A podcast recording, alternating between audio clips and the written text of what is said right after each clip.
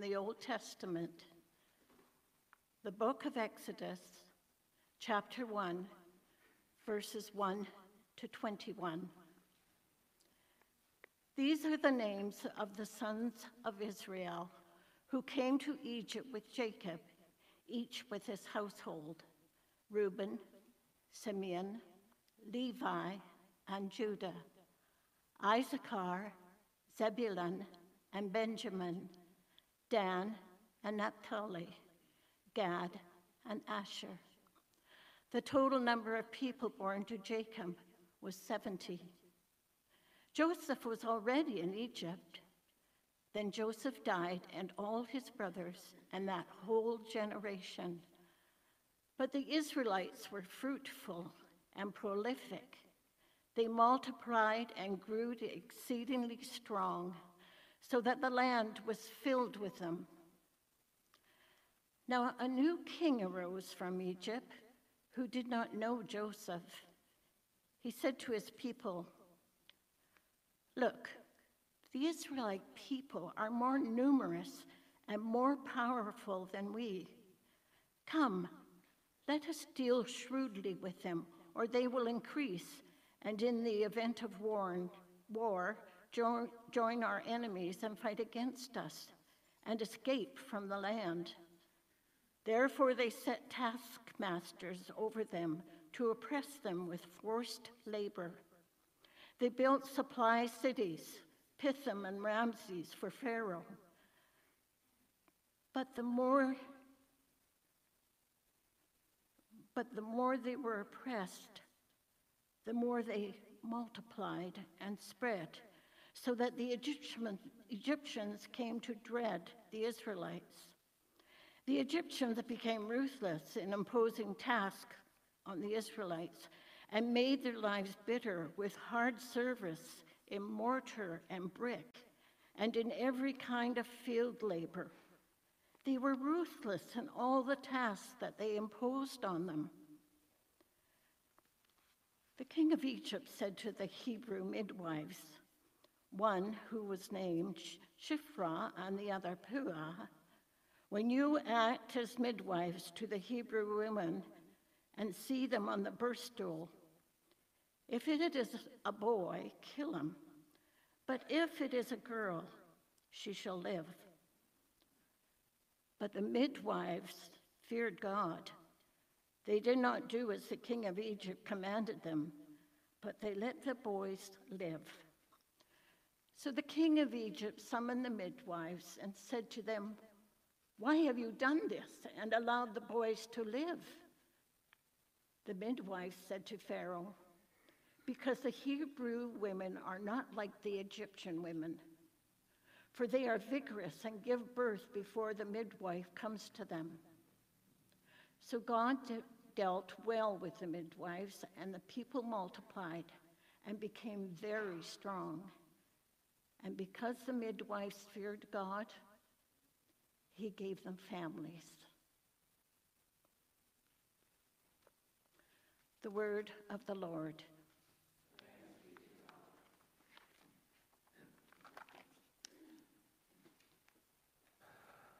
Let us pray.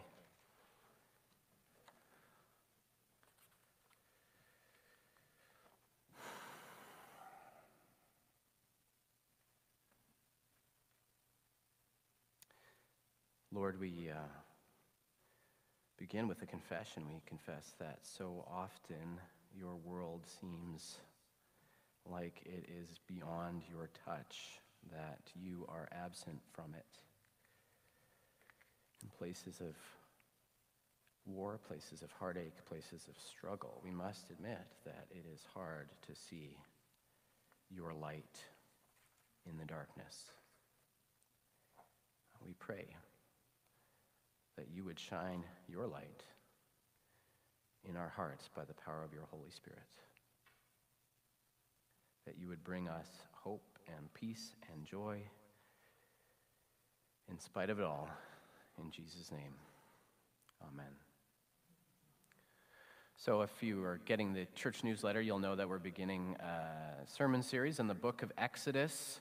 Exodus, in a nutshell, the story of God's deliverance of God's people, the Hebrews, from in Egypt and into the promised land of Canaan. The series will take us into November, so buckle up and enjoy the ride, is all I got to say about that. And you'll notice I'm commandments as our uh, prayer of confession, so there'll be uh, things peppered throughout our services from this uh, point on. So if you're wondering why are we talking about the Ten Commandments, this doesn't seem to have anything to do with the Ten Commandments, and it has everything to do with the Ten Commandments uh, because the Ten Commandments are from Exodus. So, as I said, uh, buckle up, enjoy the ride uh, out of Egypt. so today we're beginning with the first chapter. Uh, the beginning, we're beginning at the beginning. Things start off pretty well, actually. It begins with the previous book, where the previous book, the book of Genesis, left off. Uh, we're told that all the sons of Jacob settled in the land of Egypt after escaping a famine back home in Canaan. If you know the story, it's uh, kind of a miracle. If you know, if you've ever seen Joseph in the Technicolor Dreamcoat, you will know the general story of how that part goes with Joseph. But Joseph's brothers sold their youngest brother, Joseph, into slavery because they were jealous that he was their dad's favorite. I mean, if you think your kids are bad, I mean, Jacob's kids, the worst. Uh, by providence, though, divine providence, though, Joseph, who made his way to Egypt as a slave, uh, he could interpret dreams. He ends up in the, in the palace of Pharaoh. Uh, he ends up working his way up to prime minister of Egypt. And when his brothers came begging after they were starving back home, he could have exacted his revenge, but Joseph forgave them and arranged for them to leave foodless Canaan uh, for the lush fields fed by the Nile. Things worked out very nicely for Israel after they left. So much so that uh, this starving flock of bony Hebrews has grown into a strong army of healthy, strong citizens, they've become fruitful and they have multiplied. So things started off pretty well. Uh, they started off pretty well. Israel's doing well, they're flourishing. Uh, God's people are well fed and preserved from danger. Things start pretty well. And now, of course, you know that things don't stay so well at all because there is a regime change a regime change happens. The old Pharaoh, the king of Egypt, dies, and a new Pharaoh comes to power. One who we're told who didn't know Joseph. He didn't have that relationship that Joseph had with the previous Pharaoh, where he was uh, close, tight knit, best buds. But by this time, everybody has died. Uh, the new Pharaoh has died as well, and there's a whole new generation. Uh, and apparently, the new Pharaoh is, is threatened by all this vitality of the Israelites. Uh, the Hebrews have been so faith fruitful, they've been so strong, and they've multiplied themselves into outnumbering the Egyptians, in fact. They went from 70 to 700,000 plus.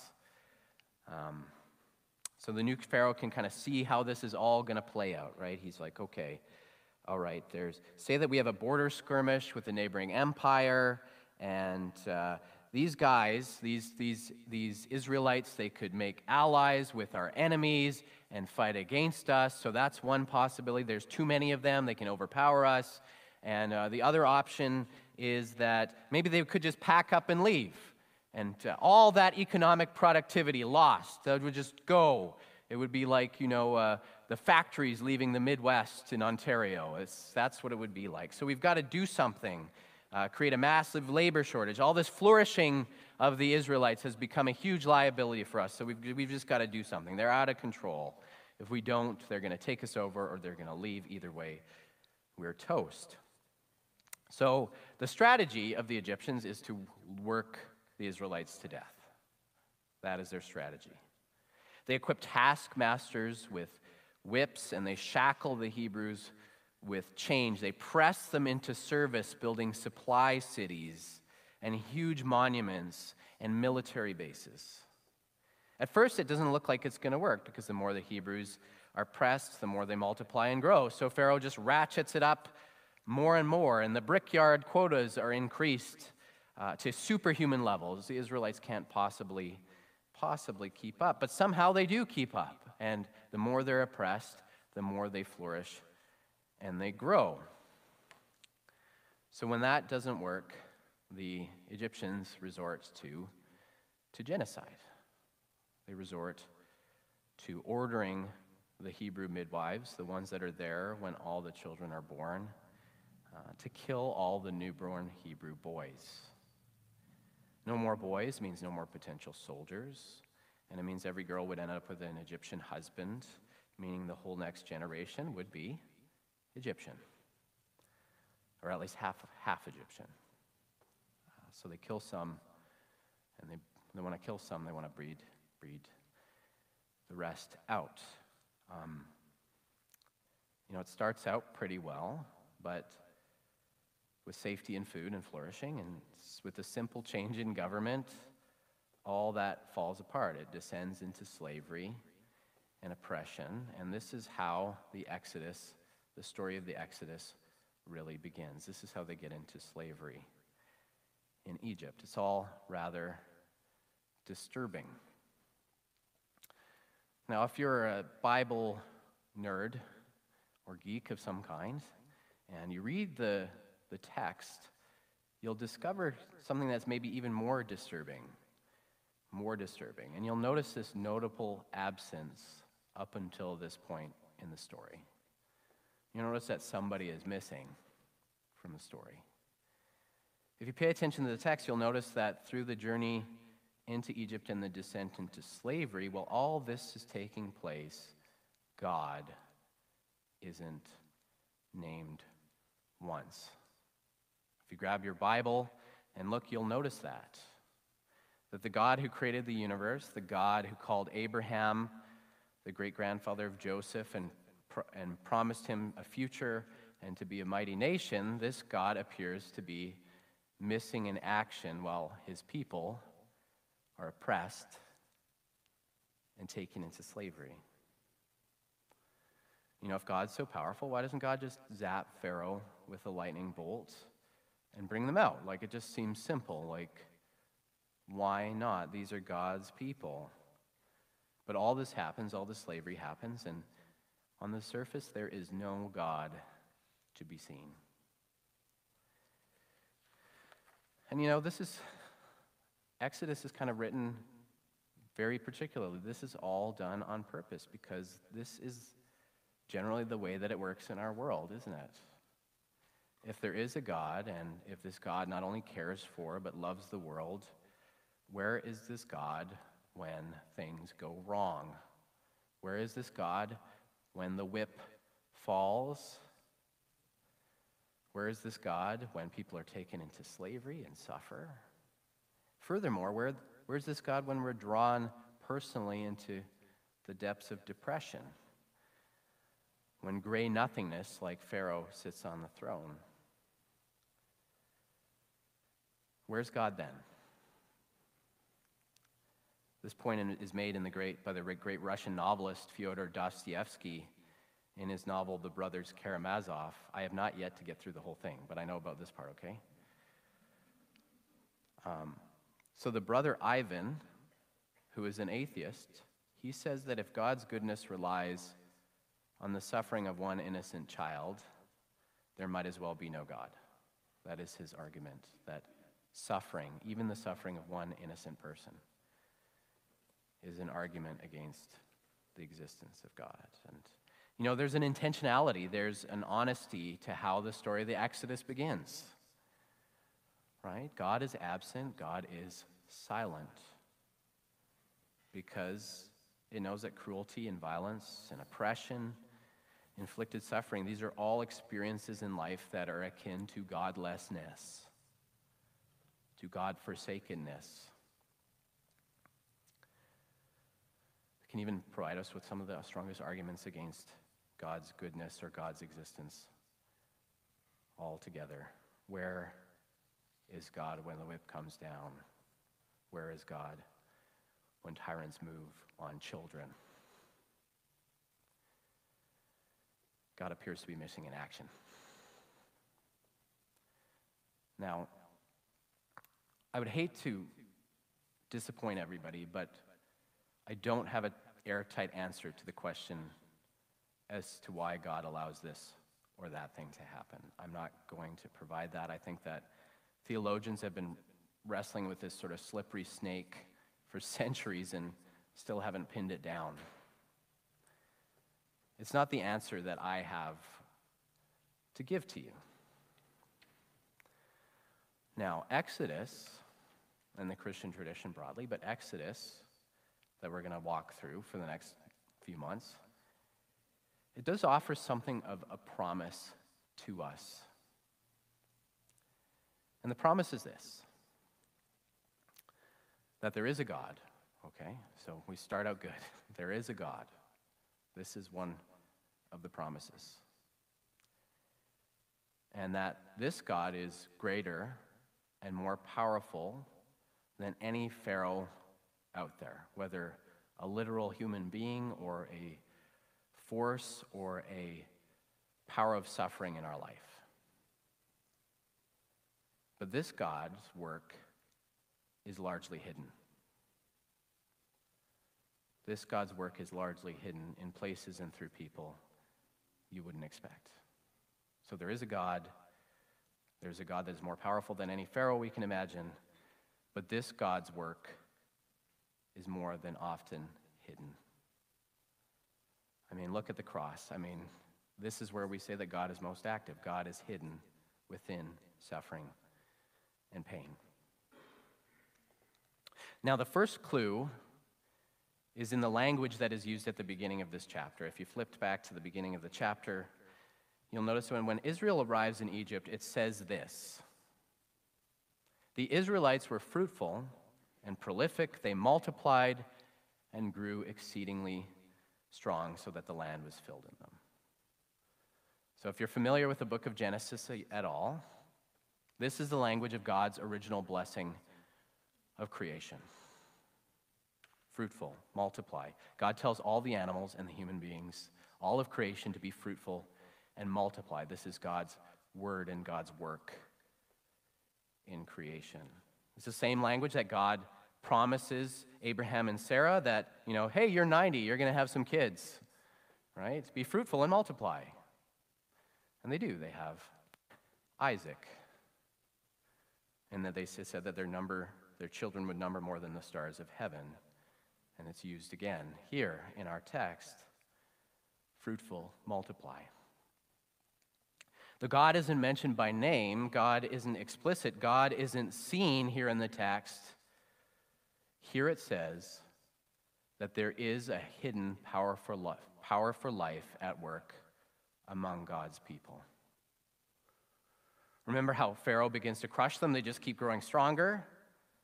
Same language. They are fruitful and they multiply even more. This is the first clue. It's the hidden work of God in creation. The same fire that powered the big bang that hung the stars in the sky that Christians believe raised Jesus from the dead, even though we can't see it, this power is at work still today. It's in work, at work behind the scenes. Whether it's in political oppression or spiritual depression, whether it's in the crushing boot of fear and anxiety around global politics or the tyranny of shame and doubt, the promise is that the same power for, power for life, though usually hidden, is surging through our world and our lives, holding death at bay and working for its overthrow. The promise is that no matter how deep we are driven into Egypt, there is a power for life that will raise us out of slavery, that will raise us from the dead, a power that Pharaoh, no Pharaoh, can contain or crush or control. No matter how hard he tries, it's the power of God, the power, God's power for life, God's blessing at work in creation. And if it's true that this power is here among us, at work in us, it's liable to change us. These are my, you know, this is this, this part of my story has my two favoritely named characters in all of the Bible. You know, remember how Pharaoh's plan is to have each Hebrew boy killed at birth? Well, two of these midwives, Puah and Shiphrah. now I want whoever's here planning to have children. Next one. Next ones, next two. These are the names, okay? Puah, Shiphrah. Say, when you grow up, it would be really great if you could be midwives. Uh, they do good work, they make a decent wage. Who knows? Maybe you'll stand up to Pharaoh. Uh, in fact, the midwives kind of do this humorous thing. They tell Pharaoh that, you know, these Hebrew women, they're so strong, so vital, that they give birth so fast, that the babies are out before we even get there. We can't do it. I mean, we tried. I mean, we ran there, but they were gone. I mean, the Hebrew women are strong, and they do give birth fast, but they just can't, and they can't make, make it to the birth. Now, why would these two people do this at all? Right? It's a hugely risky thing standing up to Pharaoh, especially with such a fanciful story. You know, he's the Fuhrer, right? Think of it that way. They're just a couple of healthcare practitioners. What do they have to say or do in the face of Pharaoh. He's got all the lawyers' guns and the money, total power. What do these midwives got? The answer we're given is this they disobeyed Pharaoh because, quote, they feared God. They disobeyed Pharaoh because they feared God. Now, don't get all hung up in the language of fear. You know, for some of us, the idea of fearing God brings us back to bad childhood experience of religion. Maybe it conjures us in us the image of God that's kind of like Pharaoh, actually, one that is ready, quick to punish or beat on us. But God is nothing like Pharaoh, right? God is the liberator. No. What God inspires in Puah and Shiphrah, the name of your next children and grandchildren and great grandchildren, is awe and respect. You might even go say further trust. They trust God. Even though all else is stacked against them, they trust that God is in charge and not Pharaoh. They trust that there is a power of good against this power of evil. They have faith that in spite of all of his armies and armories, his tanks and his guns and his secret police. It's God's will that will be done in the end. They believe in God and God's power for life, and it changes them. It changes them. It gives them courage to stand up to the world's greatest superpower. Later, we discovered that this small act, undertaken by two seemingly insignificant people, under the radar is what God uses to set into motion the end of Pharaoh and to set God's people free. I mean, you'll notice that we got the names of these two nothing midwives, but Pharaoh's just Pharaoh.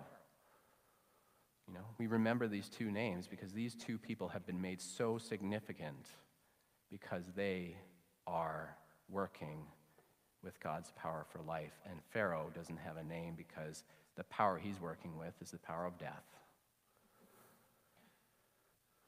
Puah and Shiphrah are willing to risk everything, even life itself, because in protecting these children, they, they trust that they're joining the winning side. They're aligned with the long arc of the universe that bends towards justice. They're going with the grain of the good, and it changes them. It changes them. It changes them, and of course, it can change us too. Maybe you've heard the story of the Ten Boom family. Actually, I didn't. I don't think I put the slide in. Do you have this? Can you go? Yeah, there you go. Perfect. As you know, during World War II, Jews were being systematically hunted by the Nazi regime. The penalty for offering them safe haven meant risking imprisonment and death.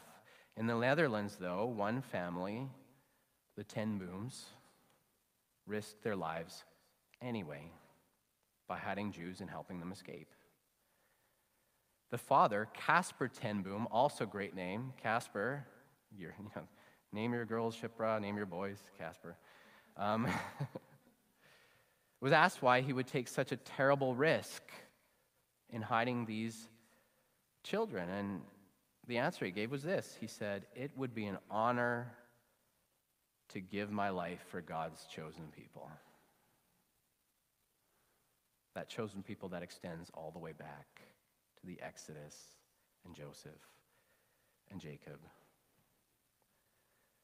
Soon after he made this bold claim, his four children and nephew and him were arrested by the secret police, having been betrayed by members of the Dutch resistance. They were imprisoned in Ravensbrück concentration camp, and only one of them, his daughter Corrie, survived the camp. The rest of them died. And Corrie tells the story in her famous memoir, The Hiding Place, which I actually think we have in the St. George's Library.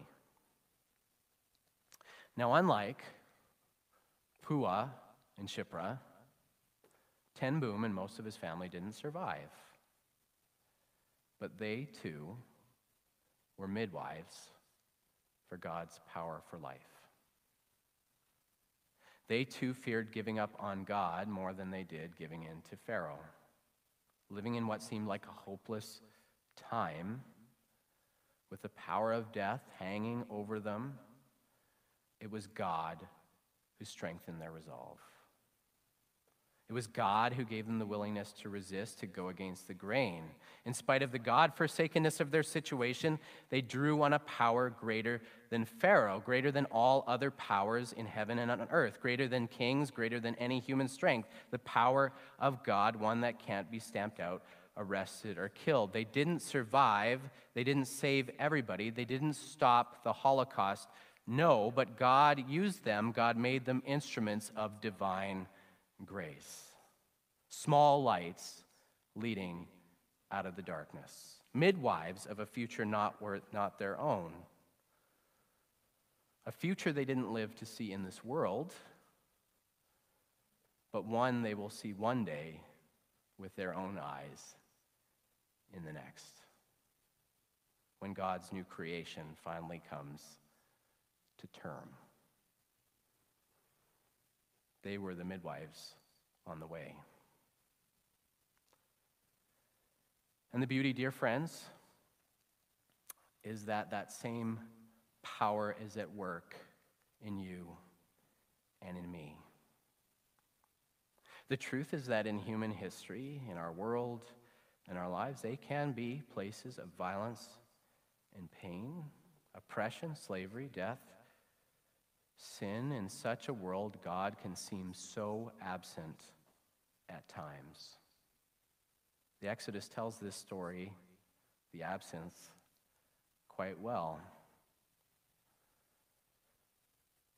But the real story, the truer story, the Exodus also tells is the story of the hidden work of the Creator.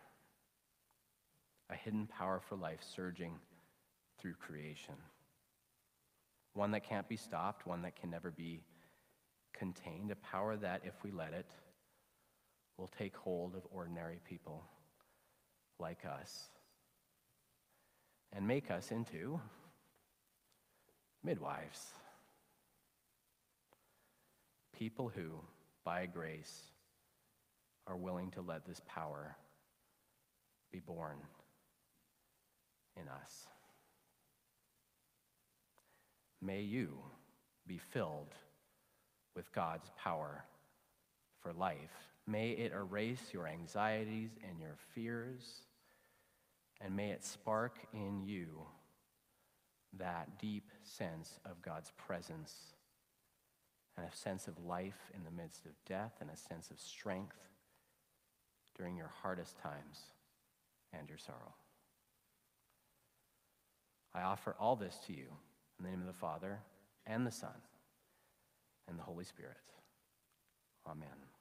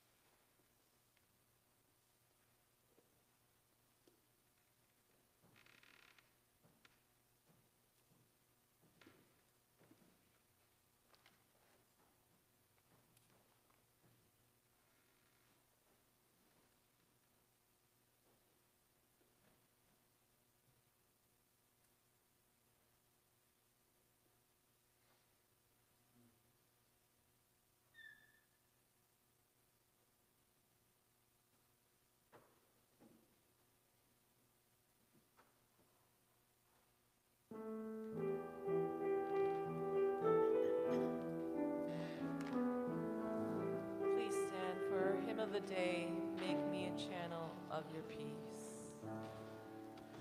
Make me a channel